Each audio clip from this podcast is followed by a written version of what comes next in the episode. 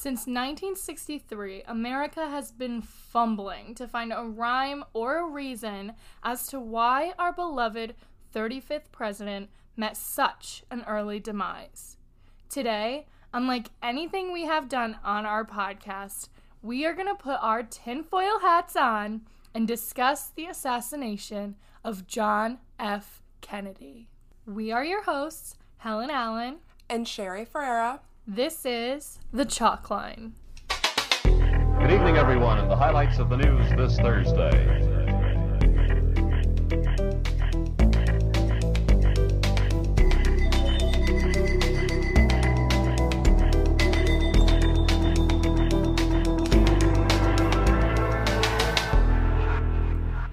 All right, so I just need to start this episode by saying I'm sorry. Um, my voice is going in and out. It's not because I'm sick. I just went a little bit too hard this weekend. enough said. Enough said. And that's that. Yeah. So if you don't like it, then leave. But don't. Just listen. It's a good episode. All right. Let's get down to it. As we all know, President John F. Kennedy was assassinated. Um, and I'm sure most people listening do know the facts of everything, but just to kind of make sure that we're all on the same page at the same time, I am going to just slowly go through the facts and, well, not slowly, I'm not like teaching history right now, but, like, but I am going to go through the facts um, because I think kind of re listening to everything and how it went down will help make an opinion on what truly happened.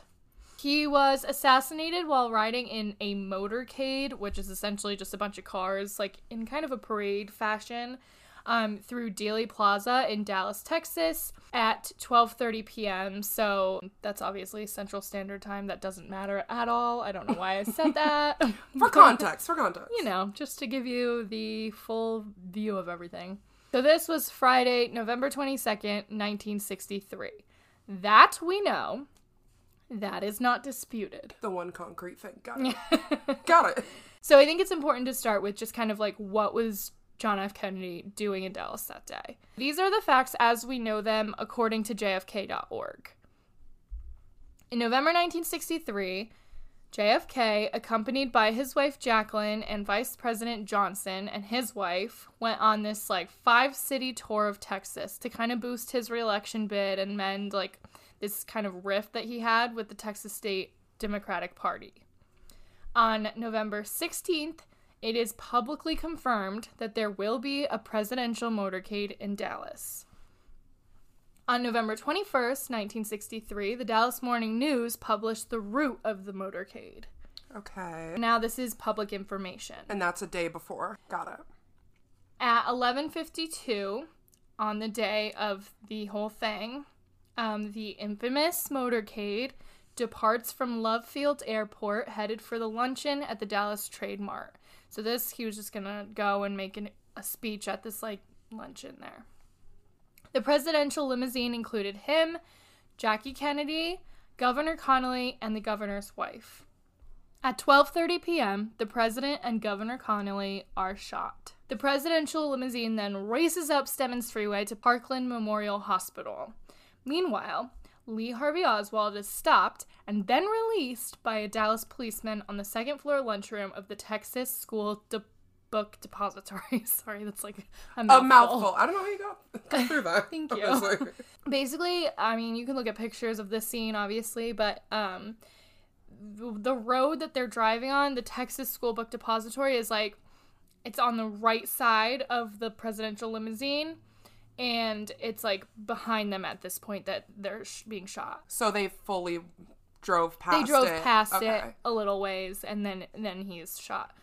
All right. So by this point, Lee Harvey Oswald heads down the stairwell and leaves the Texas School Book Depository building, traveling east.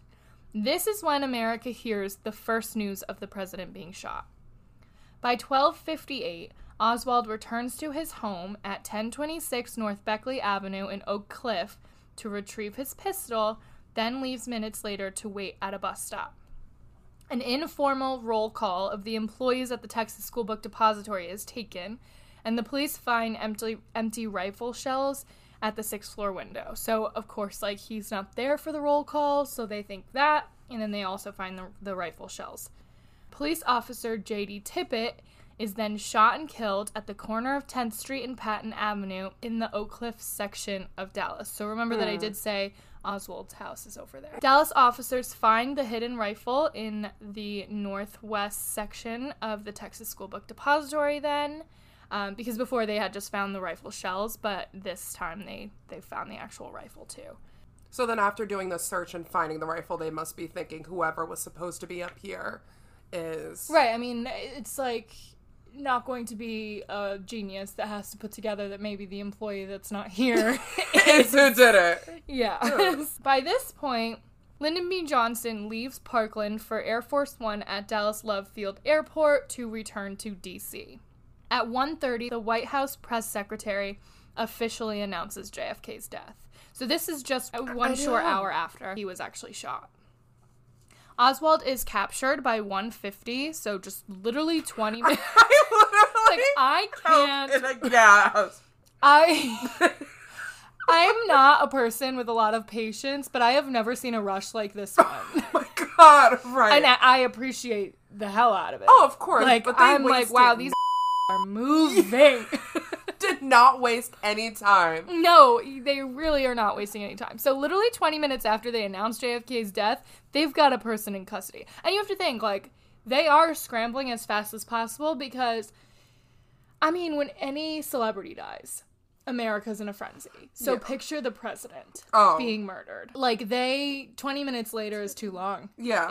in terms of Already. America, you know, like the way that people deal with this. So, you know, of course they're scrambling. Finally, they've captured the person just 20 minutes later after a struggle in the Texas Theater in Oak Cliff. Parkland Hospital employee Darrell Tomlinson finds the quote pristine bullet on a stretcher in the hallway. By 2:04 p.m., although Texas law mandates an autopsy must be performed within the state, the Secret Service removes President Kennedy's casket from Parkland Hospital. Okay. Yes, I'm just gonna keep talking. No, and yeah, then we will just- just- we will unpack Just go this through. later. Just go. Yeah, yeah, yeah, yeah, yeah. LBJ then takes the oath of office at 2:38 p.m. So not I mean, even this is two. just berserk. The- like I have no concept of protocol when a president dies, right? well, it's this. So this is crazy. I mean, like, what if he? What if LBJ was like, I don't want to do it? What if he killed JFK? Right. And they're like, reward. and I mean, we'll talk about that too. So, yeah, so literally two hours after the president is shot and killed, and you know, actually, less than two hours after they even know he is killed, mm-hmm. LBJ is now our new man in charge. Oswald is then put in a lineup, questioned, and eventually charged with the murder of Officer J.D. Tippit. That is the officer that I had said was killed in Oak Cliff. A press showing with Oswald is then held in the basement assembly room of the Dallas Police headquarters. A man named Jack Ruby attends this. Okay. Oswald is then fingerprinted and photographed and then charged for the murder of President Kennedy. At 11:21 a.m. on November 24th, Jack Ruby shoots Lee Harvey Oswald in the basement of Dallas Police headquarters and is then immediately taken into custody. On November 29th, so this is now 7 days after the president was killed, the Warren Commission is established by President Lyndon B. Johnson to investigate the assassination of President Kennedy. On September 24th, 1964, the final report of the Warren Commission is presented to President Johnson. So this is like everything they've gathered about what they think happened. It's going to be this so this is about a year later and it's everything that they have been able to tell conclusively. I can't imagine how much the public is just like, what's going on in all this time Right. because he was so beloved. Oh my god, like the most loved man. Mm. So, yes. So, uh, you know, for a year everybody was like what in the world happened? And um, then the Warren Commission gives us the answer that we're supposed to believe. Oh my god! I promise I'm not going to be crazy during this. Like, I don't think aliens did it. Yeah, and we But- haven't had any wine, so it's not gonna be. I know, I'm just crazy. drinking tea so I don't sound too much like a horse, but I'll do the best I can. Now, in order for our listeners to get the best experience and the best picture in their head, I think at this point it is important to discuss what is called the Zapruder film and what exactly is on it. The Zapruder film, um, Richard B. Stolley obtained the Zapruder film for Life. And that was just kind of like the first time that America was able to see it. You can look up his interview on YouTube. It's like very interesting how it all went down. But anyway, Abraham Zapruder had an 8mm camera in Dealey Plaza that day. He's just a regular man. And now he's The known as the. Zapruder film. Seriously, he made like you ever like of course the saying like the right place at the right time. Everyone thinks like, "Oh my god, Abraham Zapruder like he was in the right place at the right time." And yes, he was so that we could get as many answers as we can.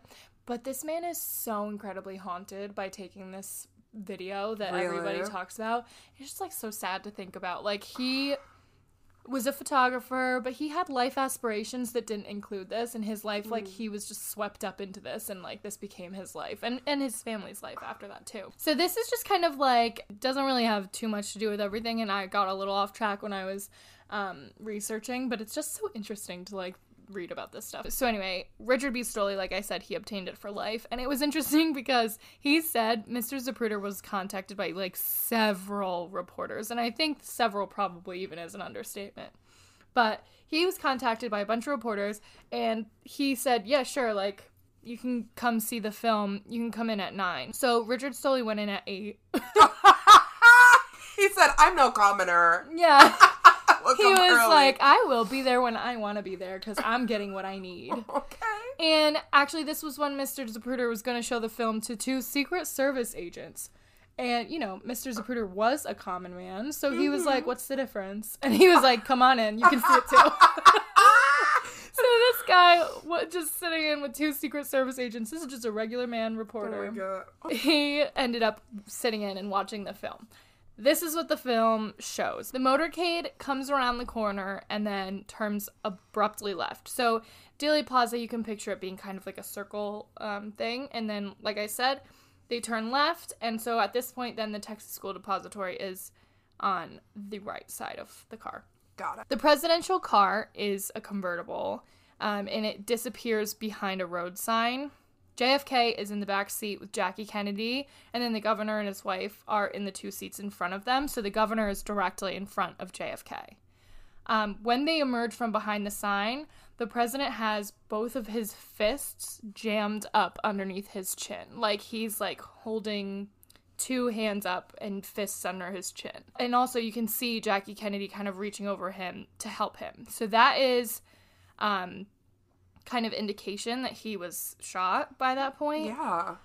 And the governor at this point, who is sitting directly in front of JFK, turns around, and now his body is facing the outside of the car. If this makes sense, let me know if this is confusing. Okay, yeah. What do you mean by outside of the car? Like just like Okay, so he's like sitting in the front passenger seat, or like not the front front, but you know, he's sitting in in the seat in front of JFK, and to turn around to look at JFK, he turns around like to face the outside of the car. okay. You know what I'm saying? So like the back. So like his stomach is up against like the door next to him instead of like facing Got his it. wife. You know what I'm saying? yeah. Okay, so he yeah, he turns around, now his body's facing the outside of the car and his head is turned back to look at JFK. That was the signal that he had been hit by the first bullet to hit him, which was the second shot. So this at this point is like the infamous frame 313, which is when the whole top of the president's head explodes up into the air. At this point, you can see the governor bend over, and someone from the Secret Service runs to jump onto the back of the car and help Jackie Kennedy. Now, I'm no Secret Service agent. Of course, right? I mean, as far as I know. I'm not, trust Okay. me. but I feel like if I see the president and the governor being shot, I would maybe have some urgency. And I would think, okay, there's one man running after her, but maybe I can help too. Because my one duty is to be there during this time, right? Correct. Yeah. Where the hell was everybody else? One Secret Service agent goes Just to help the president who just got murdered, and the first lady is just sitting there so helpless. Like, hello, one man is mean- gonna go jump onto the car. I mean, I think security definitely changed after this. I know. It's like, yeah, that, because that's the thing is that like we think of the Secret Service in terms of like the Secret Service now, just like how we think of like flying on an airplane in terms of like post 9/11 world. So it's Yeah. hard like we are in post assassination world. They were too. Abraham Lincoln was assassinated well before JFK. So like I mean, that is a really good point. So I, I don't really hmm. know why there was one man that was like, you know what? Yeah, This he was like, do. "Okay, you guys, we're all here to do a job today, but I guess it's just me." The only one who clocked in that day. Literally. And you know, I know it's it's very crazy and stuff, but I I just feel like there should have been a little bit more urgency and a few more people to help. Yeah. But whatever. Life got the Zapruder film from Abraham Zapruder for just fifty thousand dollars. Can you Oh imagine that? And it published a piece on the assassination of JF Kennedy. JF Kennedy. JF Kennedy. I'm like really gonna switch it up today. I'm just saying this name so often. It's Yeah. getting a little creative. No, I love it. they published a piece on the assassination of JFK, and you know, obviously it's like a newspaper thing, so it was in print um and not a video. So it was just like little um Snippets what do you basically yeah, like the frames of the video, and then yeah, and then it was like description underneath. Two days after the initial fifty thousand print agreement, Life obtained the full motion picture rights for an additional hundred thousand dollars. In 1976, Life sold the rights back to the Zapruder family for one dollar. Uh, I just like thought that was nice of them because that's like a magazine that like you would think I don't know they they'd I Be, like, know, shady. I- You- yeah, look at these I'm big companies, you're like, you think of reporters and you just like don't always think the like high like of the most highest regard, but like I just feel like them being like here. That's because they couldn't do it for free because that wouldn't be a legal binding document. So they just did it for one dollar, and that was really nice. In 1999, the film ended up being appraised for 16 million dollars, and I bet today it would be even more. oh. Oh. But um okay. So here's the aftermath of everything is, you know, as we said, LBJ takes oath. Lee Harvey Oswald was arrested and then killed. And By then, Jack Ruby. Yes, and then Jack Ruby Ruby was also arrested. Let's get into the the stuff that we want to talk about now. All right. Yes. Okay, so the Warren Commission. So on November 29th, 1963, as I said, President Lyndon B. Johnson appointed the President's Commission on the assassination of President Kennedy. It came to be known as the Warren Commission after its chairman, Earl Warren, who was the Chief Justice of the United States at the time. President Johnson directed the commission to evaluate matters relating to the assassination and the subsequent killing of the alleged assassin and to report its findings and conclusions to him. Here is like a little piece of the summary from the Warren's Commission's final report.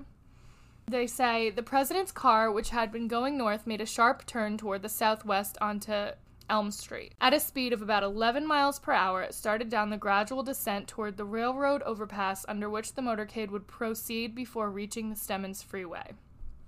The front of the Texas Schoolbook Depository was now on the president's right, and he waved to a crowd assembled there as he passed the building. Dealey Plaza, an open landscaped area marking the western end of downtown Dallas, stretched out onto the president's left.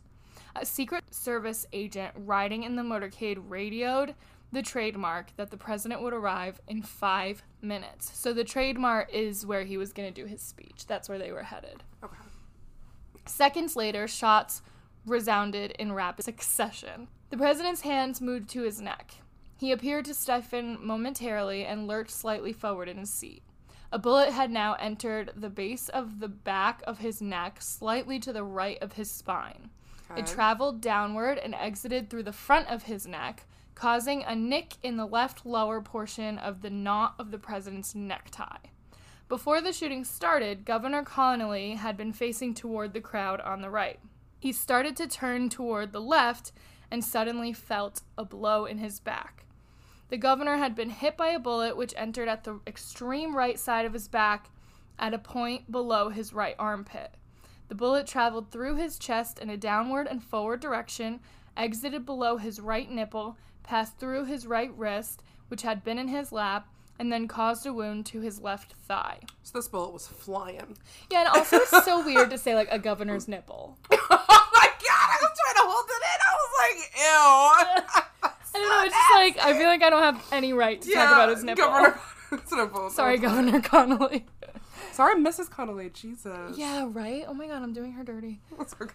Mrs. Connally then noticed everything that's happening, of course, and the bullet kind of like spun the governor to his right, and so Mrs. Connally pulled him down into her lap. A girl boss. She's really like doing more than the Secret Service at this point. The one guy on duty. like him and Mrs. Connally really had the had together.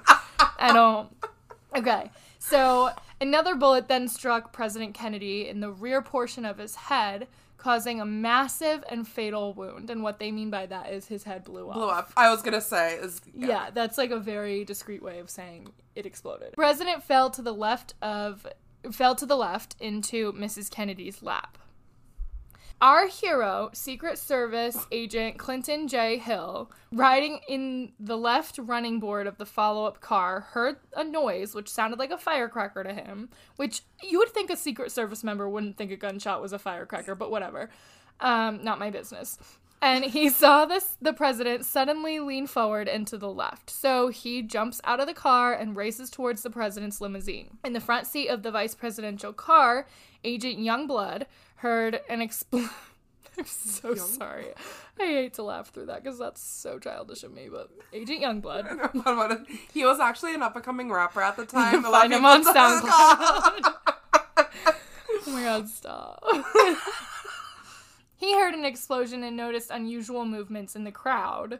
And so he vaulted into the rear seat and sat on the vice president in order to protect him. At the same time, Agent Kellerman in the front of the presidential limousine turned to observe the president. Seeing that the president was struck, Kellerman instructed the driver, Let's get out of here. We are hit. He radioed ahead to the lead car, Get us to the hospital immediately. And Agent Greer immediately accelerated the presidential car. As it gained speed, Agent Hill managed to pull himself onto the back of the car where Kennedy had cli- where Mrs. Kennedy had climbed. Um, so Mrs. Kennedy at this point is like, you know, her husband's head is blown off. She knows that her odds are better than his. Yes, of course. So she is like climbing on the back of the car, trying to like. She doesn't even Do know what to do. something, She's like just helpless at this point. So Hill pushed her back into the rear seat and shielded the stricken president and Mrs. Kennedy as the president's car proceeded at a high speed to Parkland Memorial Hospital, which was four miles away. I mean, Woo! Jesus. Okay, that was a mouthful. That is essentially what I found to be pretty important from the Warren Commission because that is like their play-by-play of how it went down. And and like in their defense, it does I've watched the Zapruder film and it it adds up. This stuff is what I'm also seeing. They Got didn't pull it out of the Okay. but they think that one single bullet is what killed the president and struck Governor Connally. So essentially, this came to be known as the single bullet theory, and it was introduced by the Warren Commission. People refer to it also as the magic bullet theory. Basically, it said that the bullet struck Kennedy in the back and exited through his throat, but I have kind of an issue with that because, like I said, the Texas School Book Depository was behind him and up, like obviously six floors up, they say. Yeah. So, like, I don't really understand how it hit his neck and then exited down through his throat. Like, how long is such his neck? Ex- Right? I mean, no, you're right. I would like the dimensions of President Kennedy's neck, please. yeah.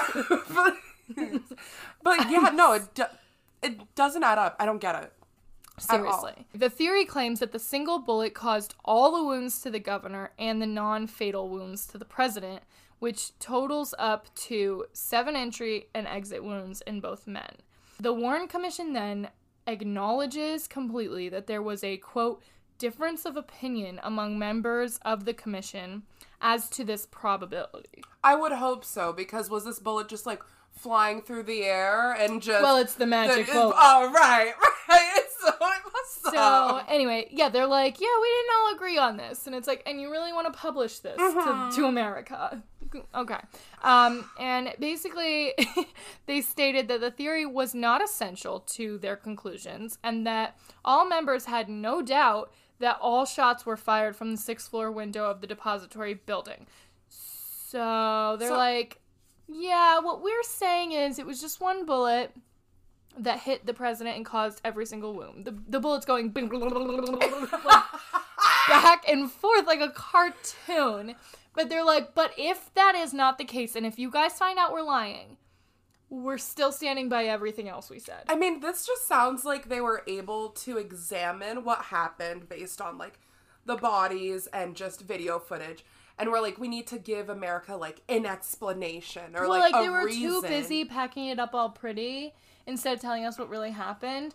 And that you know that because you know that they must be lying because that they're like, oh well, if that's not the case. We still stand by everything else. And it's Mm-hmm. like, so but if you knew for a fact that it was one bullet, would you say something like, if that's not the case, we still stand by? Like, would you still say it's not essential to the rest of your conclusions? Because that is, it feels essential to me. it feels like you got this from your con- like your conclusion from I'm the fact. just being honest. I don't really think that these are all points that are mutually exclusive. Yeah. Like it just feels like they do have something to do with each other. Mm-hmm. I feel like facts in an investigation of murder they happen to have a ripple effect where if one fact no longer stands up, maybe you should examine the others. Mhm. Um, and that's just how I feel about Yeah. that general conclusion. So. Oh my god, did they say anything else, or was that really their only explanation? I guess, or only theory. Well, okay, so here's the thing. The first preliminary report on the assassination, which was issued by the FBI on December 9th, said three shots rang out, two bullets struck President Kennedy, and one wounded Governor Connally. After the report was written, the FBI received an official autopsy report, which indicated that the bullet that struck the president in the back had exited through his throat, like we've been saying. Correct. The FBI had written their report like partly based on an initial autopsy report written by their agents, which reflected the early presumption that the bullet had only penetrated several inches into the president's back and had likely fallen out. The FBI concluded, therefore, that the governor had been struck by a separate bullet. And remember, when I was telling you the facts earlier, there was that one doctor who found a bullet on the stretcher that mm. JFK was on. So you're telling me it was one bullet, but a doctor at the hospital found the bullet that hit Yeah. Pres- the Governor Connally and then somehow flew back into the air and back into John F. Kennedy's back and then out onto the stretcher It just doesn't make any sense. Who in God's name wrote the Warren Commission statement? I am just like, oh my goodness. It's like I'm sorry, but if I showed that to my boss, they'd be like, "Are you on crack? You Right. can't, you can't put a legal document out like that." you're I fired. You'd be fired. I- and no it almost makes you think: Are they being this blatantly like idiotic? So that people can't po- like it's almost like we're gonna say something so outlandish that you feel dumb second guessing it. I feel like I'm being played. It's literally I'm like, is this the real Warren Commission findings or is this someone on Wikipedia right. I don't know. so yeah, there's there's definitely some um misunderstanding. Doubt. Doubt. definitely. People of the world think that uh, the single bullet theory is essential to the Warren Commission's conclusion that Lee Harvey Oswald acted alone. Mm-hmm. I think it is because if we're if we're talking about a bullet in his back and we're talking about a bullet that went in his neck, I don't know about you, but mine are not the same. My neck and my back. Oh My yeah. neck. My back. oh my god. All First nipples, now this. Okay, but Season two is so X-rated. I'm so sorry, guys. oh god, No, but definitely, your neck is completely separate from your back. so different. Yeah. so different. Um, and so, I mean, what happens here is people start to doubt the fact that Lee Harvey Oswald did act alone. And here's another thing. Yes, the president like moves forward a little bit, but the shot is coming from the sixth floor of the Texas School Book Depository, and he's sitting in a car. How did a shot get in his back from that Angle. Brady. Uh, yeah, like I just don't really I don't know. The the two different parts of his body that were shot, it's just how do you shoot someone? I don't know. None of it makes sense to me. I really the- don't even know how to. Let me ask, just because I have like the worst memory, but when the bullet hit his back, did it exit? Do we know yet? Or So here's the thing. The Warren Commission is kind of like shutting down the fact that a bullet even hit his back. so then that would Because completely. they're saying Ugh! a single bullet hit him through his neck and then into the governor. So if that bullet that hit him through his neck and went into the governor is the only bullet, then what the hell hit his back? right. So, and that's the thing is that also people who looked into it, the I guess the specific rifle that Lee uh, Harvey Oswald had, there's just simply no time for him to have done those two shots. And like, let me explain this in a way that, okay, the basically the reason for this is all timing Okay. if, as the Warren Commission found, President Kennedy was wounded sometime between, this is going to get very nitty gritty, um, frames 210 and 225 of the Zapruder film.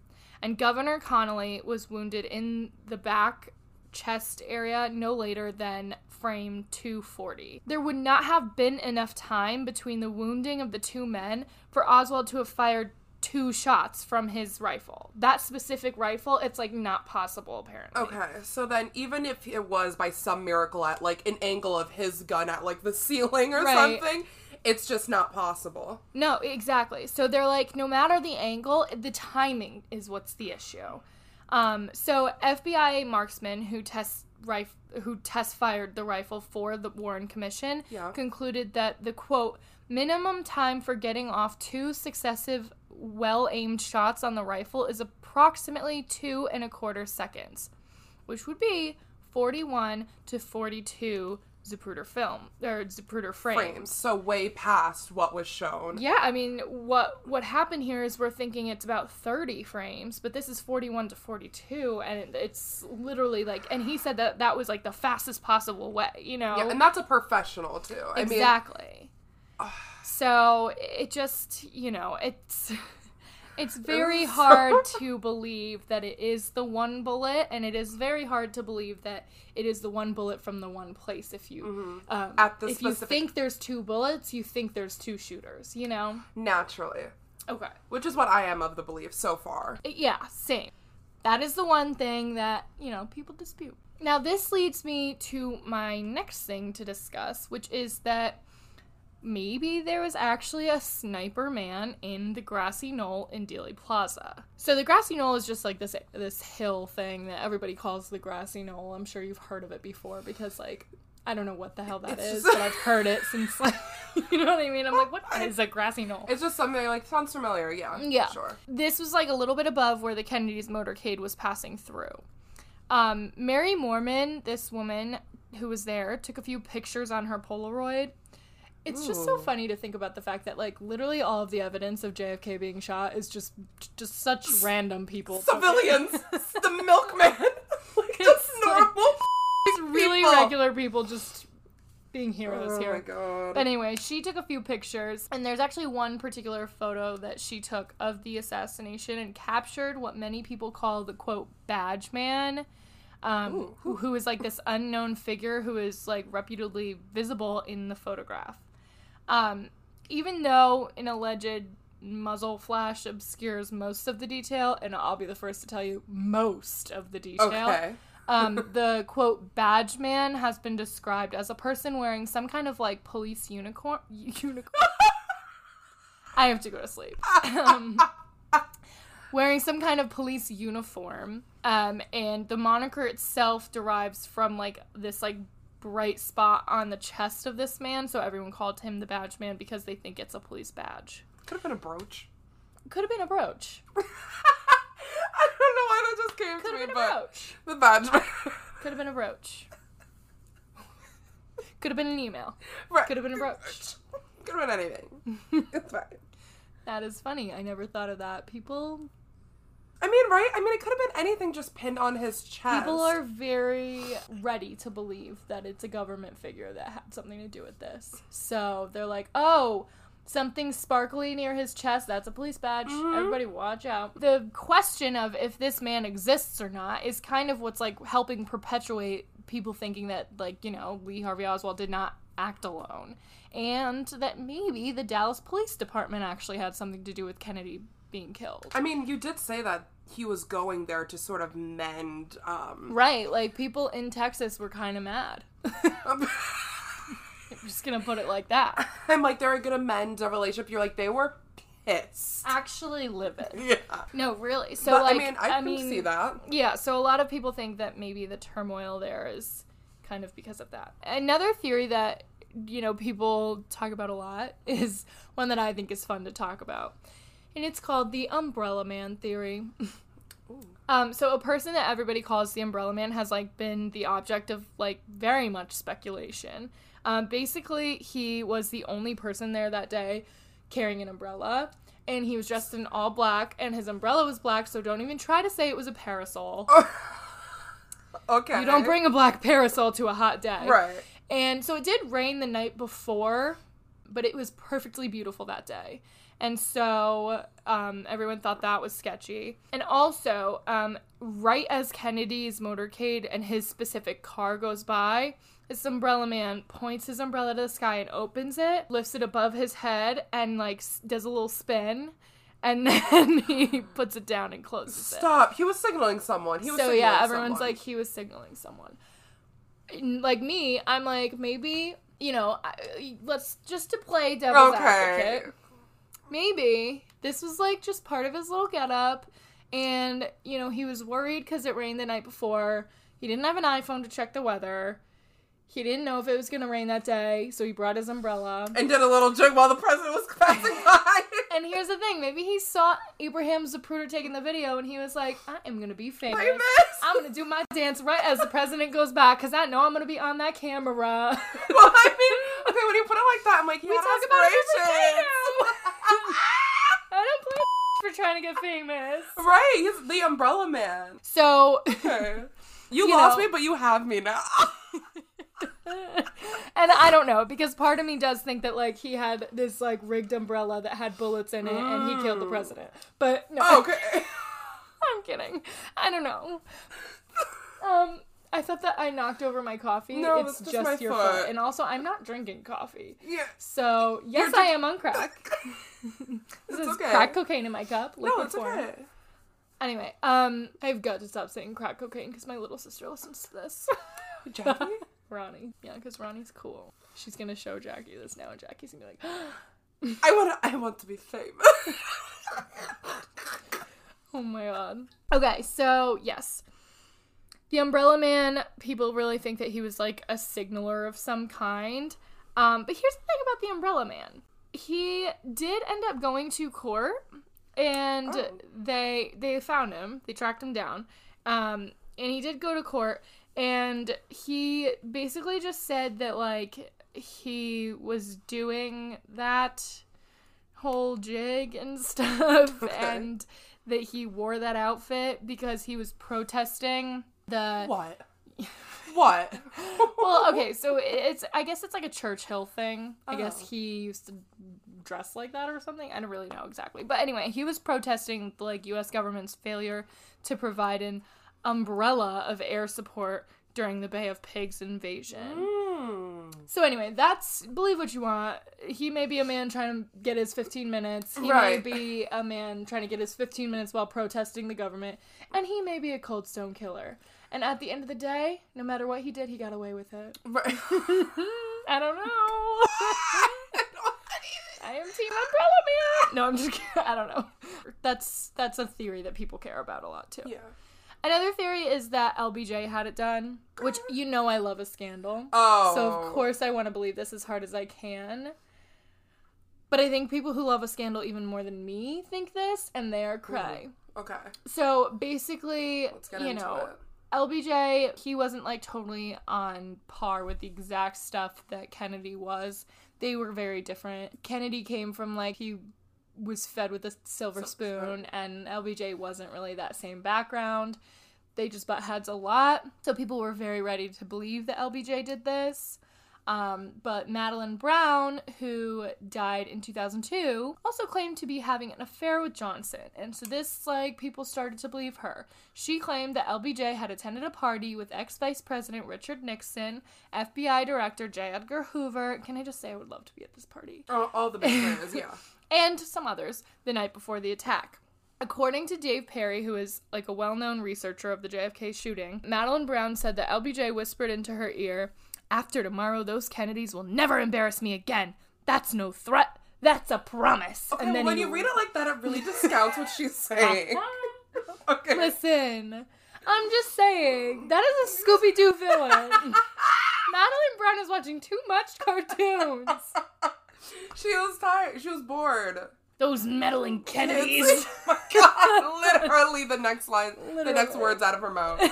She's like, but I, but it was true. I swear. I swear. Yeah, she's like, guys, believe me. Did a lot of people believe in her? What was? Well, yes, crazy people. Oh, okay. right. But apparently LBJ wasn't even at that party. So okay, so who the hell is this random civilian? so they're like, Madeline Brown, sit down. right.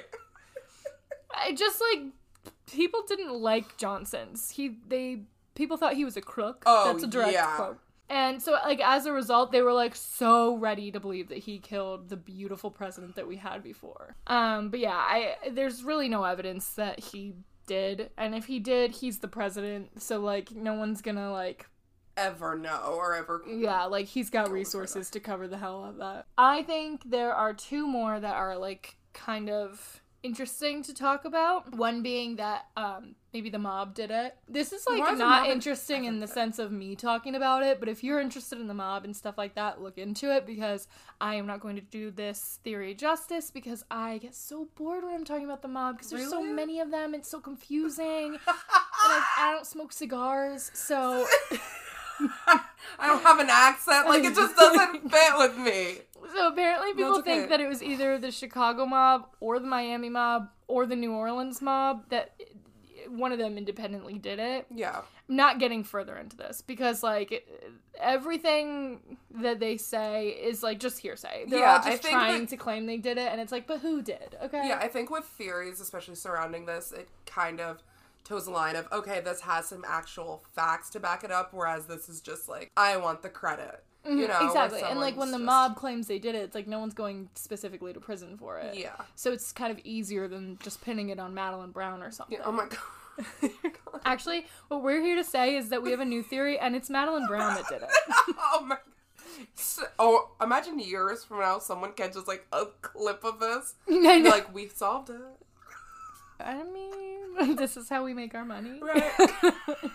Another important thing that I think is worth talking about is the whole thing with the Bay of Pigs. Oh right. Um, so uh, I, you know, I don't want to turn this into a history lesson, but the Bay of Pigs basically was this like CIA mission where they were gonna go in.